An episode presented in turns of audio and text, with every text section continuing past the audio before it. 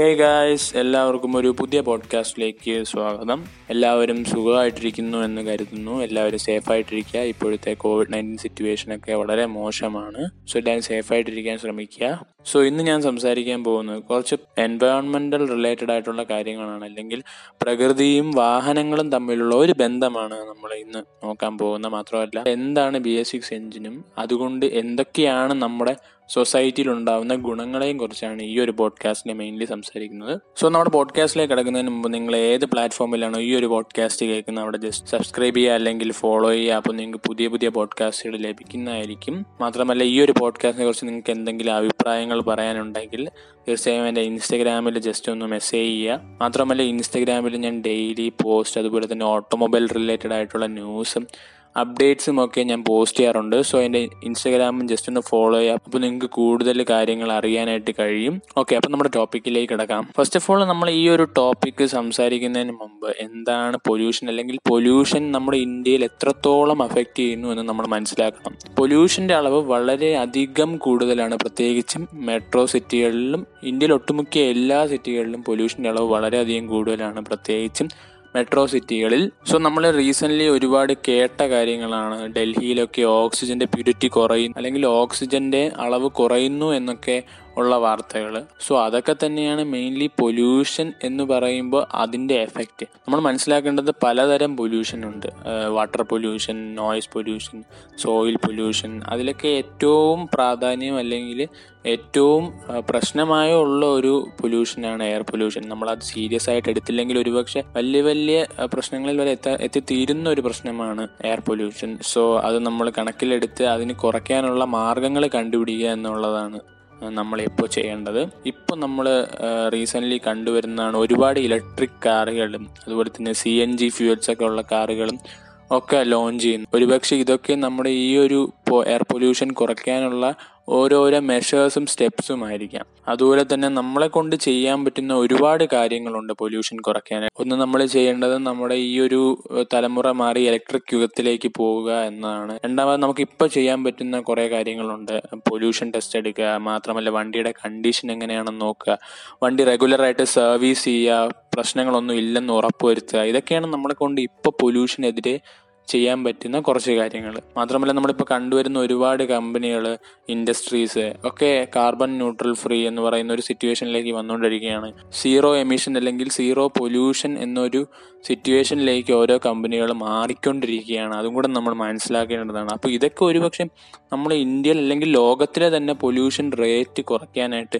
സഹായിക്കുന്ന കാര്യങ്ങളാണ്. ഇനി നമ്മുടെ ഇന്നത്തെ ടോപ്പിക്കിലേക്ക് കിടക്കാം. എന്താണ് ഗവൺമെന്റ് ഈ ഒരു പൊല്യൂഷൻ റേറ്റ് കുറയ്ക്കാനായിട്ട് സഹായിക്കും മെയിൻലി എന്തൊക്കെയാണ് വാഹനങ്ങളിൽ കൊണ്ടുവരുത്തിയ മാറ്റങ്ങൾ എന്നാണ് ഞാൻ ഇന്ന് പറയാൻ പോകുന്നത്. ഫസ്റ്റ് ഓഫ് ഓൾ ഇന്ത്യയിലെ പൊല്യൂഷൻ റേറ്റ് കുറയ്ക്കാനായിട്ട് ഗവൺമെന്റ് കൊണ്ടുവന്ന ഒരു സിസ്റ്റമാണ് ഭാരത് സ്റ്റേജ് എമിഷൻ സ്റ്റാൻഡേർഡ്സ് അല്ലെങ്കിൽ B S E S so ഈ ഭാരത് സ്റ്റേജ് എമിഷൻ സ്റ്റാൻഡേർഡ്സ് അല്ലെങ്കിൽ ബി എസ് ഇ എസ് കൊണ്ട് ഇന്ത്യൻ ഗവൺമെന്റ് ഉദ്ദേശിക്കുന്നത് വാഹനങ്ങളിൽ നിന്നും പുറത്തുവിടുന്ന പൊല്യൂഷന്റെ അളവ് എത്രത്തോളം കുറയ്ക്കാൻ കഴിയുന്നു അതിനെക്കുറിച്ചാണ്. സെൻട്രൽ പൊല്യൂഷൻ കൺട്രോൾ ബോർഡ് ആദ്യമായി രണ്ടായിരം കാലഘട്ടങ്ങളിലാണ് ഇന്ത്യ ടൂ തൗസൻഡ് എന്ന് പറഞ്ഞ് പൊല്യൂഷൻ കൺട്രോൾ ചെയ്യാനായിട്ട് ഒരു സിസ്റ്റം കൊണ്ടുവരുന്നത്. ഇത് വാഹനങ്ങളിൽ നിന്നും പുറത്തുവിടുന്ന പൊല്യൂഷന്റെ അളവ് എത്രത്തോളം കുറയ്ക്കാൻ കഴിയുമോ അതിനെക്കുറിച്ചാണ് ഇതിൽ പറയുന്നത്. മാത്രമല്ല രണ്ടായിരത്തി അഞ്ച് മുതൽ രണ്ടായിരത്തി പത്ത് കാലഘട്ടങ്ങളിൽ ബി എസ് ടുവും അതുപോലെ തന്നെ ബി എസ് ത്രീ വാഹനങ്ങളുടെ എഞ്ചിൻ ലോഞ്ച് ചെയ്യാനായിട്ട്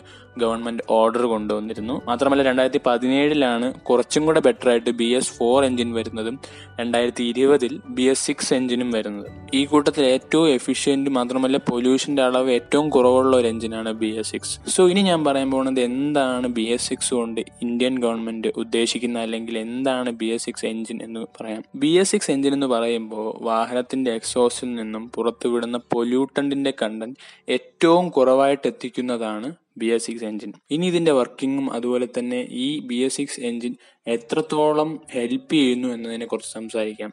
ഇനി കുറച്ച് ടെക്നിക്കലായ ടേംസ് ആണ് ഞാൻ യൂസ് ചെയ്യാൻ പോകുന്നത്. ഒരുപക്ഷെ നിങ്ങൾക്ക് അത് ഇൻട്രസ്റ്റിംഗ് ആയിട്ട് തോന്നിയെന്ന് വരത്തില്ല. നമുക്ക് എല്ലാവർക്കും അറിയാവുന്നുള്ളൊരു കാര്യമാണ്. ഒരു എഞ്ചിൻ പ്രവർത്തിക്കണമെങ്കിൽ അല്ലെങ്കിൽ ഒരു വാഹനം പ്രവർത്തിക്കണമെങ്കിൽ എഞ്ചിനകത്ത് കമ്പഷൻ നടക്കണമെന്ന്. അപ്പോൾ ഈ കമ്പഷൻ എന്ന് പറയുമ്പോൾ ഒരു കത്തലാണ് അല്ലെങ്കിൽ ഒരു കത്തിപ്പിടിക്കലാണെന്ന് ശരിക്കും പറയാം. അപ്പോൾ ഈ കമ്പഷൻ നടക്കുന്നതിലൂടെ കുറച്ച് ഗ്യാസ് ഈ എഞ്ചിൻ പുറത്തേക്ക് റിലീസ് ചെയ്യും. അത് എക്സോസ്റ്റ് വഴിയാണ് പുറത്തേക്ക് വരുന്നത്. ഈ ഒരു ഗ്യാസിന്റെ പേരാണ് അല്ലെങ്കിൽ കമ്പഷൻ നടക്കുന്നതിന് ശേഷം എഞ്ചിൻ പുറത്തു വിടുന്ന ഒരു ഗ്യാസിന്റെ പേരാണ് നൈട്രജൻ ഓക്സൈഡ്. ഈ നൈട്രജൻ ഓക്സൈഡ് നമ്മുടെ ഓക്സിജനുമായി കമ്പൈൻ ചെയ്യുമ്പോഴാണ് പൊല്യൂഷൻ സംഭവിക്കുന്നത്.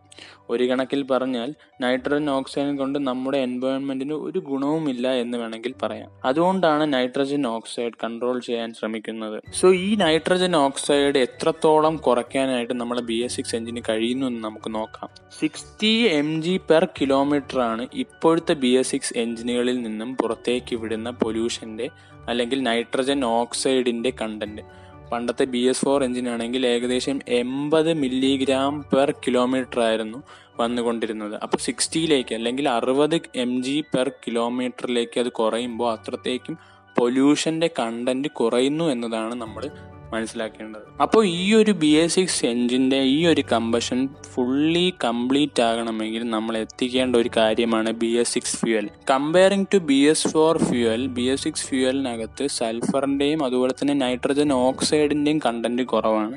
ഈ നൈട്രജൻ ഓക്സൈഡിന്റെയും സൾഫറിന്റെയും കണ്ടന്റ് കുറയുമ്പോൾ അത്രത്തോളം പൊല്യൂട്ടന്റ് എഞ്ചിൻ പുറത്തേക്ക് വിടുന്നതും കുറയും. സോ ഇതാണ് ബേസിക്കലി ഒരു കമ്പഷനും അതുപോലെ തന്നെ ബി എസ് സിക്സ് എഞ്ചിനകത്ത് നടക്കുന്ന കാര്യങ്ങളും.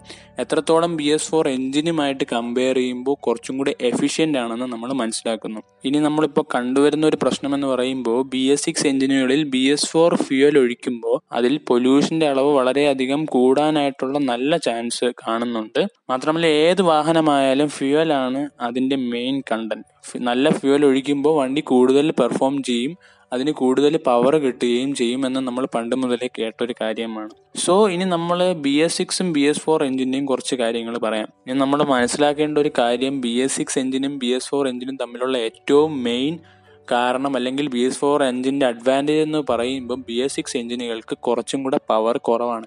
പല വാഹനങ്ങളിലും ബി എസ് ഫോർ എഞ്ചിനും ബി എസ് സിക്സ് എഞ്ചിനും തമ്മിൽ വലിയൊരു മാറ്റം തന്നെ ഉണ്ടാകുന്നു എന്നതാണ് സത്യം. അത് പവറിലും പല കാര്യങ്ങളിലും നമുക്കത് ഫീൽ ചെയ്യുന്നു എന്നതാണ്. കുറെ അധികം വാഹനങ്ങൾ ഉപയോഗിച്ചവർ പറയുന്ന റിവ്യൂവും അല്ലെങ്കിൽ അവരുടെ അനുഭവങ്ങളുമാണ്. സോ ഇതൊക്കെയാണ് ബേസിക്കലി ബി എസ് സിക്സ് എഞ്ചിനും ബി എസ് ഫോർ എഞ്ചിനും തമ്മിലുള്ള വ്യത്യാസം. ഇപ്പോൾ നമ്മൾ ഇന്ത്യയിൽ ഒരുപാട് മാറ്റങ്ങൾ വരുന്നുണ്ട്. ഇന്ത്യ മുഴുവൻ ലോകം മുഴുവൻ എല്ലാവരും ഇലക്ട്രിക് യുഗത്തിലേക്ക് അല്ലെങ്കിൽ പൊല്യൂഷൻ കുറയ്ക്കാനായിട്ടുള്ള സ്റ്റെപ്സ് എടുക്കുന്നുണ്ടെന്നാണ് നമ്മൾ മനസ്സിലാക്കേണ്ട കാര്യം. അതുപോലെ തന്നെ ഡൽഹി മുംബൈ അങ്ങനെ മെട്രോ സിറ്റികളിലെല്ലാം കൊമേഴ്ഷ്യൽ വാഹനങ്ങൾ സി എൻ ജി ഫ്യൂവലിലേക്ക് കൺവേർട്ട് ചെയ്യാനായിട്ടുള്ള ഓർഡറും ഗവൺമെന്റ് പുറത്തുവിട്ടിരുന്നു അതുപോലെ ഒരുപാട് പേർക്ക് എക്സൈറ്റിംഗ് ആയിട്ടുള്ള ന്യൂസ് ആയിരുന്നു ടെസ്ല ഇന്ത്യയിലേക്ക് ലോഞ്ച് ചെയ്യാൻ പോകുന്നു എന്നത്.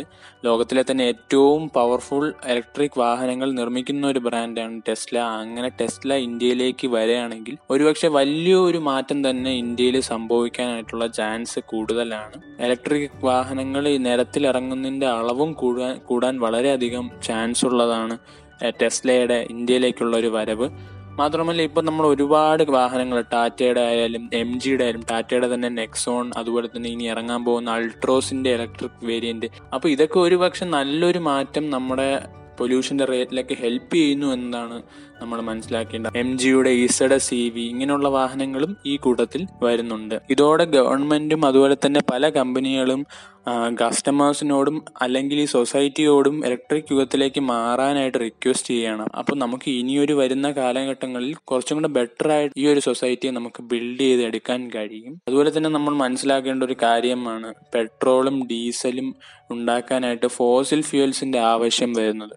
ഫോസിൽ ഫ്യൂൽസ് എന്ന് പറയുമ്പോൾ കോടാനി കോടി വർഷങ്ങൾ ഇരുന്ന് ഫോം ചെയ്യുന്ന ഒരു സംഭവമാണ് ഫോസിൽ ഫ്യൂൽസിന്റെ അളവ് വളരെയധികം കുറഞ്ഞു വരുന്നത് കൊണ്ട് തന്നെ പെട്രോളും ഡീസലിന്റെയും ഒരുപക്ഷെ ക്ഷാമം തന്നെ ഉണ്ടാകാനുള്ള ഒരു ചാൻസ് അല്ലെങ്കിൽ ഒരു സ്കേഴ്സിറ്റി നമ്മൾ ഫേസ് ചെയ്യാനായിട്ടുള്ള ചാൻസ് ഒരുപക്ഷെ ഉണ്ടാവും. അതുകൊണ്ട് തന്നെ ഇലക്ട്രിക്കിലേക്ക് മാറേണ്ടത് ഒരു അത്യാവശ്യമായ ഘടകമാണ്.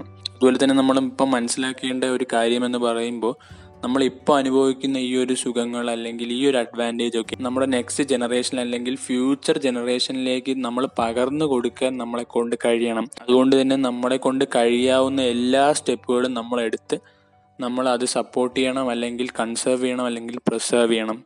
സോ ഈ ഒരു പോഡ്കാസ്റ്റിലൂടെ എനിക്ക് ഇത്രയൊക്കെ ഉള്ളൂ മെയിൻലി പറയാനായിട്ട്.